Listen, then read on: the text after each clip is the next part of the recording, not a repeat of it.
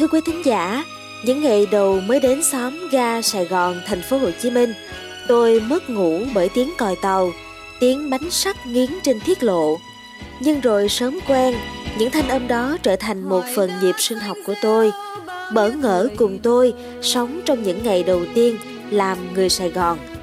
Và trong số phát sóng kỳ 3 thuộc chủ đề Đường phố Sài Gòn những ký ức thân thương sáng sớm hôm nay, mời quý thính giả hãy cùng với chúng tôi lắng nghe những câu chuyện nhiều hoài niệm về con đường nhỏ nhưng xa xăm hung hút của xóm ga xưa, quý vị nhé.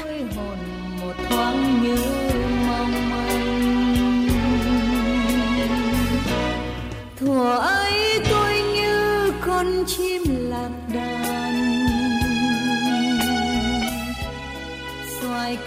Thưa quý vị, năm 2002, tôi về trọ tại xóm ga Sài Gòn bên đường Trần Văn Đan, quận 3, thành phố Hồ Chí Minh. Cơ duyên nào dẫn lối đưa đường thì chẳng thể nhớ, nhưng mà có một ấn tượng tôi không thể nào quên. Buổi chiều dọn đồ đến ngay trước cửa nhà trọ, xóm ga đãi tôi một cuộc thi triển võ công của hai ông giang hồ già. Cuộc đụng độ kết thúc bằng việc kẻ nọ kề kề lưỡi kéo bén vào cổ người kia, nhưng không có cú sắp lưỡi đổ máu nào. Họ buông nhau ra, lặng lẽ và mệt mỏi đi về hai phía. Trong khi ở quán hủ tiếu vỉa hè góc cột điện, mấy bà sồn sồn vẫn điềm nhiên ngồi gặm xí quách. Sau này thì tôi biết đó là chuyện thường ngày ở xóm ga và màn rửa mắt kẻ nhập cư vào buổi chiều năm đó xem ra cũng còn dễ chịu và êm đềm lắm so với những cuộc tay đôi tay ba mà mình sẽ chứng kiến riết thành quen. Trước đây, đường vành đai khu ga Sài Gòn ở đoạn Trần Văn Đan chỉ mang một cái tên dân gian gợi nên những định kiến tâm tối là Cống Bà Xếp.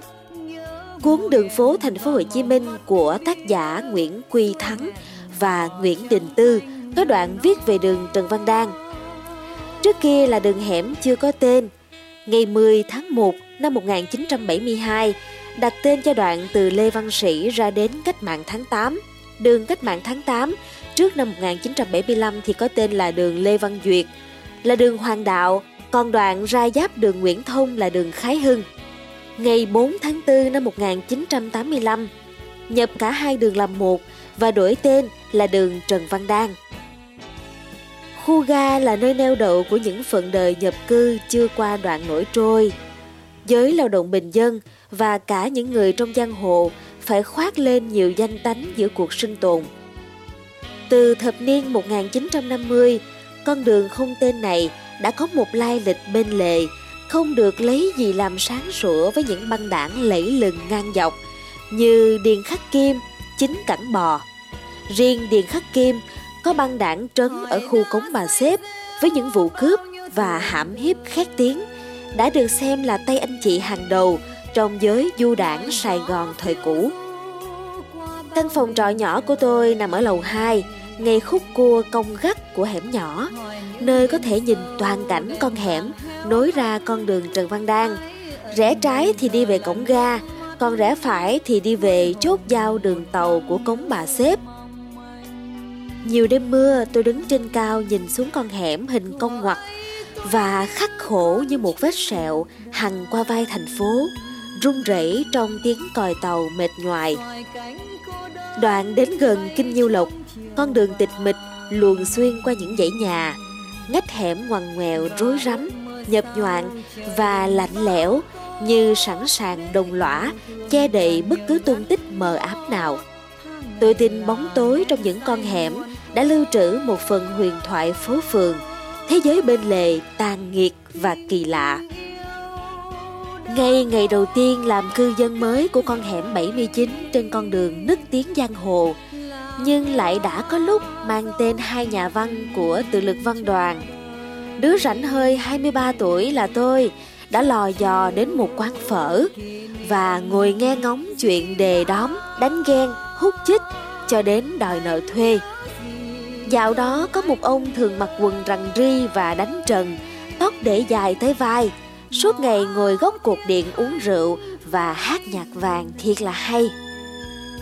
Tao là giang hồ cái xóm này, Đó là câu cửa miệng lè nhè khi ông đã dốc xong vài chai rượu đế. Cả cái vùng này, dân bốc vác sớm ga, nghe tên thằng là biết, thằng nào láng chán phải bước qua xác tao. Có khi cái giọng khẳng đặc của ông giang hồ hẻm gào lên ở một góc tối dưới cột đèn đứt bóng. Cạnh mấy bịch rác lù lù, trong một đêm mưa dài mà chẳng ai buồn ngó ngàng. Chẳng ai biết quá khứ lẫy lừng của ông G là gì, cho đến một ngày, cũng dưới chân cột đèn đứt bóng, kẻ luôn vỗ ngực tự xưng là giang hồ xăm trổ đầy mình, bỗng bị quật một cú thật gọn bởi chú xe ôm ốm nhom. Chú xe ôm nhỏ người, ít nói, ngày nào ế xe ôm thì phụ vợ dọn dẹp quán hủ tiếu, có khi đạp xe túc tắc đi bán hủ tiếu gõ. Không ngờ, người cậy miệng không buồn nói, trên người không một vết sẹo đó lại chính là một tay có máu mặt của khu cống bà xếp đã hoàn lương. Còn nhớ sau cú quật gọn gàng đưa ông G bay từ bên này qua bên kia con hẻm nhẹ ơ. Bác xe ôm chỉ lạnh lùng bước đến, nhìn sâu vào mắt kẻ huynh hoang và nói nhẹ nhàng. Mày làm sao coi cho được thì làm, đừng để tao gai con mắt lần nữa. Nhưng chứng nào tật nấy, những ngày sau, từ cái góc tối cột đèn, cả hẻm lại nghe cái giọng lè nhè.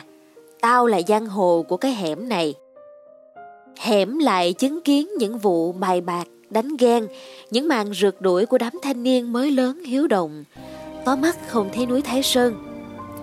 Những lúc tình hình con hẻm căng như dây đờn, tôi vẫn thấy bác xe ôm lủi thổi lau bàn, bưng bê dọn dẹp quán hủ tiếu cho vợ, với động tác khoan thai, bình thản như không có gì phải bận tâm.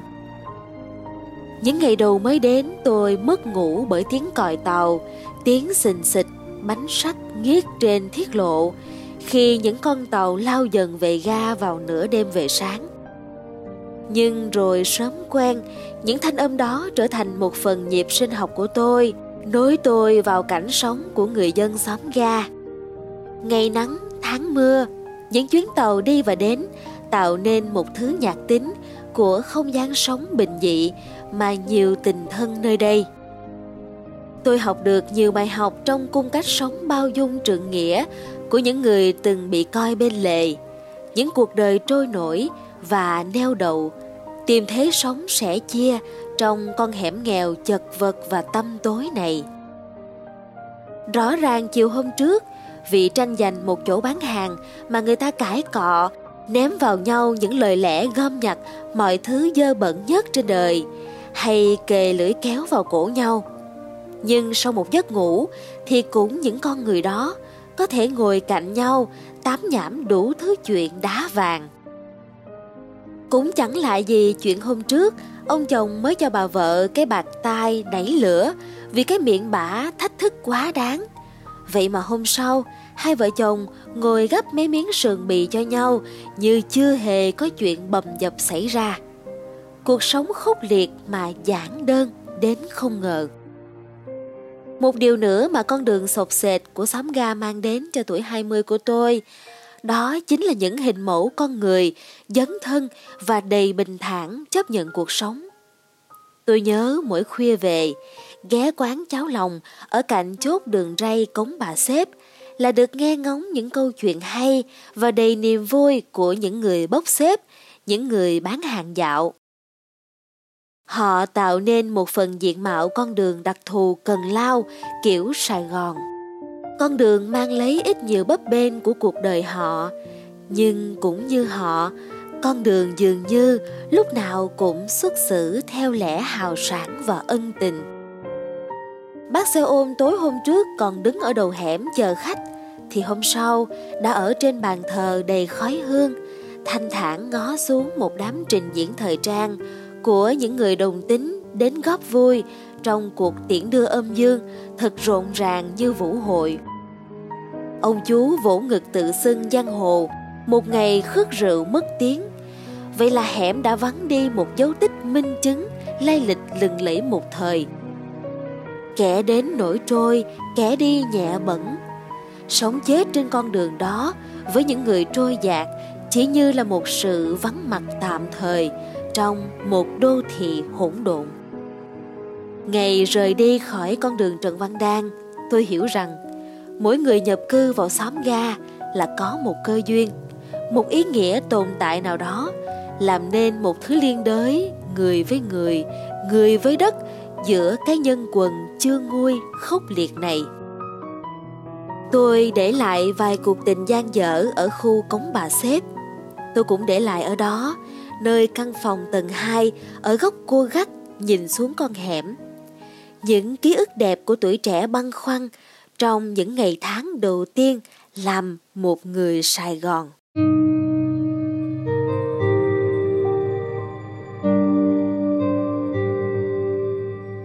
Thưa quý thính giả, mong là với số podcast ngày hôm nay đã mang đến cho quý vị câu chuyện thật nhiều cảm xúc về những câu chuyện một thời của con đường nhỏ hẹp nhưng hung hút ở xóm ga.